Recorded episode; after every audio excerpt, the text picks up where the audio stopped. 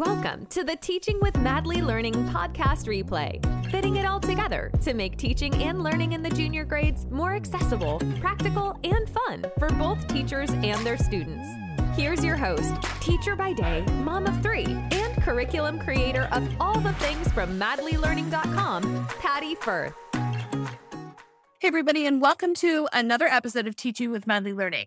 We are getting closer and closer to being back to school. And one of the things that we often worry about is how are we going to get our guided reading done? When should that happen? How should it look? And we sometimes feel guilty if we can't get guided reading started right away. So I want to walk you through my plan to get guided reading started as soon as we can in our classrooms in a way that's going to be easy and attainable for you, the teacher, as well as for your students. So there's a few things that are going to happen. I want you to remember guided reading isn't necessarily going to start right away. There's a factor here that is student readiness. There are things that need to happen in your classroom before you can actively do guided reading. So let's look at how we can establish the routines and structures in place beforehand so that we can have it ready and set so guided reading can actually happen successfully in our classroom. The first is going to be your rules, routines, and expectations. What does independent work look like? I firmly believe that 95% of your students have the capacity to work independently when the task that they are doing is at their independent level. One of the biggest problems that we have as teachers is that when we give very narrowly focused tasks, we leave out so many students that we're automatically creating issues in our room because the tasks we're giving to students are either too easy or too hard. When that happens and we are leaving out the range of abilities that are in our room, that's going to lead to problems. So we need to create activities that students are going to work on that is going to be engaging and student focused and differentiated. Those low floor, high ceiling tasks are going to be something we want to bring into our language lessons. So, right from day one, we want to be practicing building stamina with our students. We want to get them familiar with what expectations look like, what independent reading explicitly looks like in your classroom. We are going to talk about what independent reading looks like. We're going to talk about what independent work does not look like. We're going to practice independent work. We're going to time independent work. We are not, as teachers, going to put ourselves in the place where we are going to be walking around the classroom and putting our control in that task. That's not independent work if we're the ones exerting our control over student behavior through proximity. So we're going to remove ourselves from proximal control over our students and make sure that we tell them that independent work looks like this and this is what it feels like for you. And I'm not going to be the one that's going to be the controller of what independent work looks like. You have to be personally responsible for what independent work looks like. We are going to build our stamina and work up to that skill level. It's going to take time. We're going to use timers. We're going to set goals. We're going to make charts. We're going to track how long it takes for us to build up our stamina. We are going to stop that clock that we're timing them for how long when students are not focused, when they lose focus. We're going to make anchor charts about what it looks like. We're going to refer back to it every single day, every single task that we give them at the beginning of the year. We're going to constantly be referring back to the anchor chart of what independent work looks like in our classroom. We're going to be very clear on what it looks like. We're going to be very clear on what it doesn't look like. And we're going to be very rigid with what we expect. This is what it looks like. So I expect only that. We're going to practice and practice and practice and practice. And we're going to set a culture and a norm of what that looks like. And we're going to get our students to practice. We're going to reward the heck out of them when they get it right. And when they get it wrong, we're simply just going to use that as an opportunity to continue to practice because they're not quite there yet.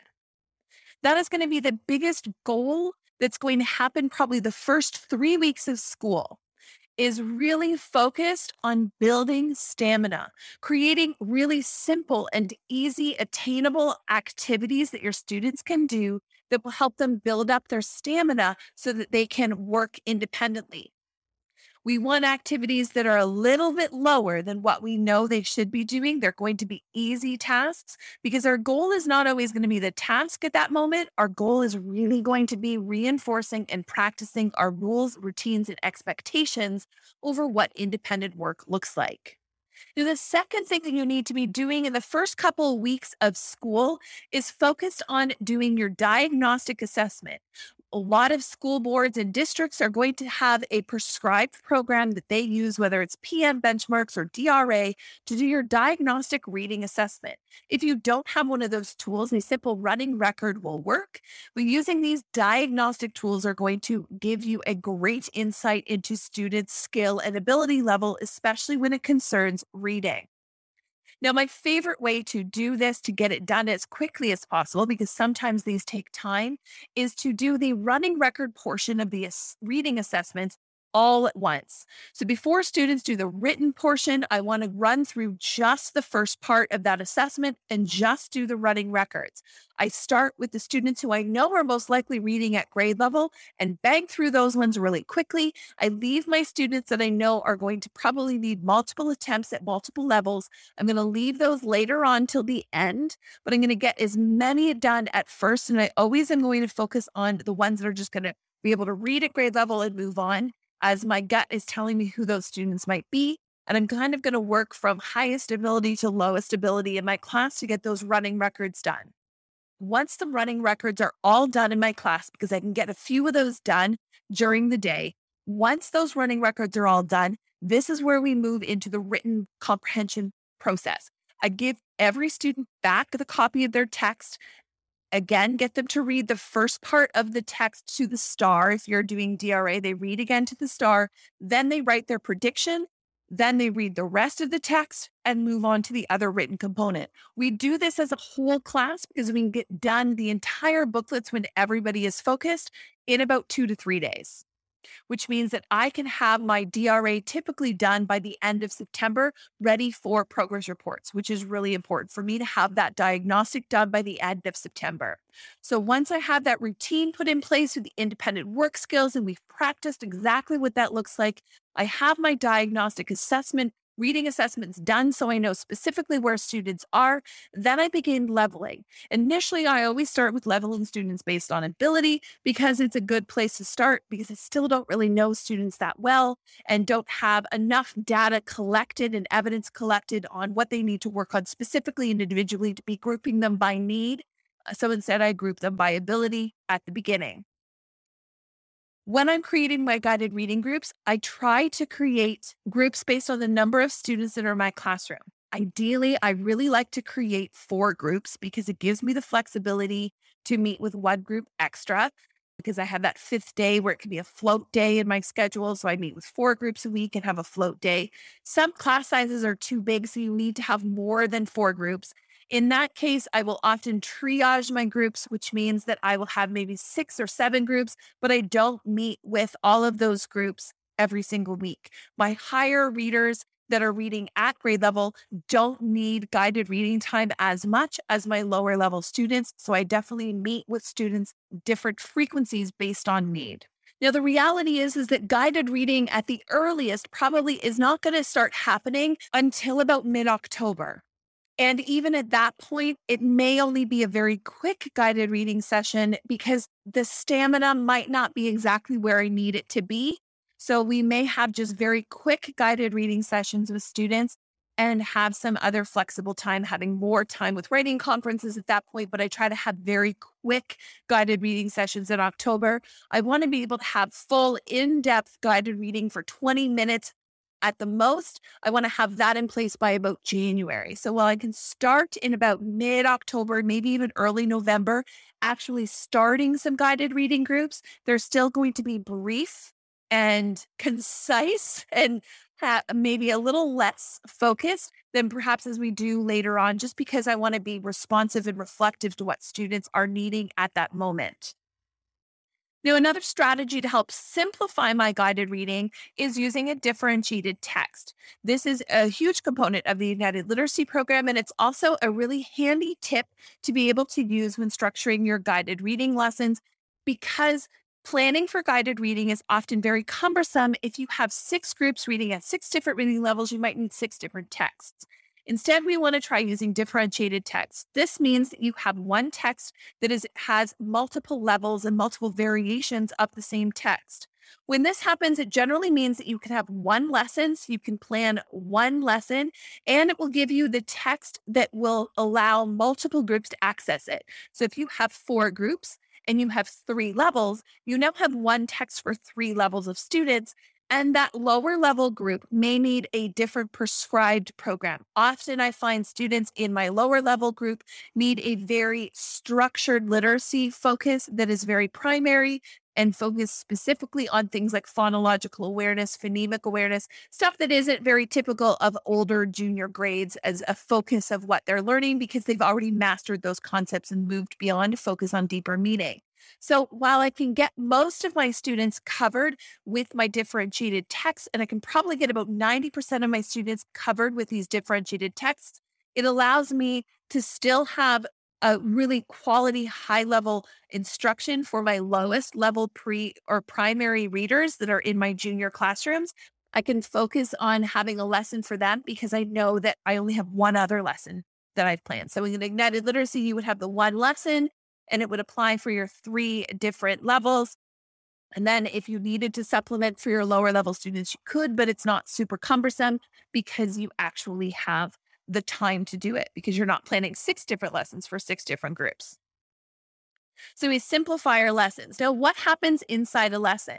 Well, students will start by reading the text. Now, it's not the first time they often get the text. I often give my students the guided reading text at the beginning of the week, and they will bring it and read it again with me during guided reading because most of the time we're focused a lot on meaning making with inside a guided reading session. So they come, they spend the first five minutes simply reading the text. Then I will listen into them individually, listen in as they're reading. Then we focus on digging into the text vocabulary. What's the theme? What's the gist? And then we look at deeper comprehension strategies at the end.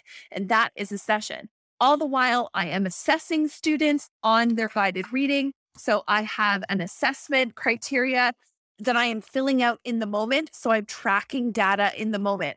I love the ability to track data in the moment because it means I'm not taking marking home because I'm marking right there I'm tracking what's happening, how they're reading, what skills they're demonstrating, what I'm seeing, what I'm looking for. All of that is tracked one page for the whole group. And I track that and then save that in a binder with that group so that I have a reference for this when I go ahead and write my report cards because I have my observational and conversational data on students reading right here. The products are happening in the centers. My observational and conversational data is happening all inside this guided reading session the more assessment I can get done during guided reading, the less I actually have to take home and mark, which is perfect for me. So I hope that gives you an idea of how I get started on getting myself set and ready. The focus really here is on your rules and routines, establishing them those early, developing the independent work skills and habits that your students need to be successful, and then planning and prepping your group by doing diagnostic assessments to get an idea of where students are reading, and then begin practicing guided reading sessions quickly with short guided reading sessions at the beginning before moving into longer established guided reading sessions with your students. Remember, your students here are going to be your driving factor. If you can't get to guided reading right in October, that's okay. If it takes you a little bit longer because your students need more time to practice those skills, that's okay too. Remember that you're, you have to be responsive here to your students' needs and that they need to have the routines down. They need to have some independent work skills. Remember, not 100%, but you need to be about 85 to 95% successful at independent learning in order to be able to be successful at guided reading. And you can eventually get to that. You can get your assessments done and establish the baseline for who you need to have in your groups, who needs more support, less support. And that will allow you to set yourself up for success right from day one to get guided reading happening in your classroom as soon as possible. So I hope that's giving you some insight and ideas. If you would like some handy tips on how to set up and establish the routines and rules in your classrooms, as well as how to develop independent work skills systematically in your classroom. I invite you to check out the freebie that you can get on my website at www.madlylearning.com. And you can check out the independent work skills and rules and routines that we can give to students. Thank you so much for joining me, and we will see you on another episode of Teaching with Madly Learning. Bye for now. Thank you for listening to the Teaching with Madly Learning podcast replay. Join me on www.madlylearning.com for more information on all things teaching in the junior grades. Don't forget, you can always catch this show on the Madly Learning YouTube channel. See you next week for another replay episode of Teaching with Madly Learning.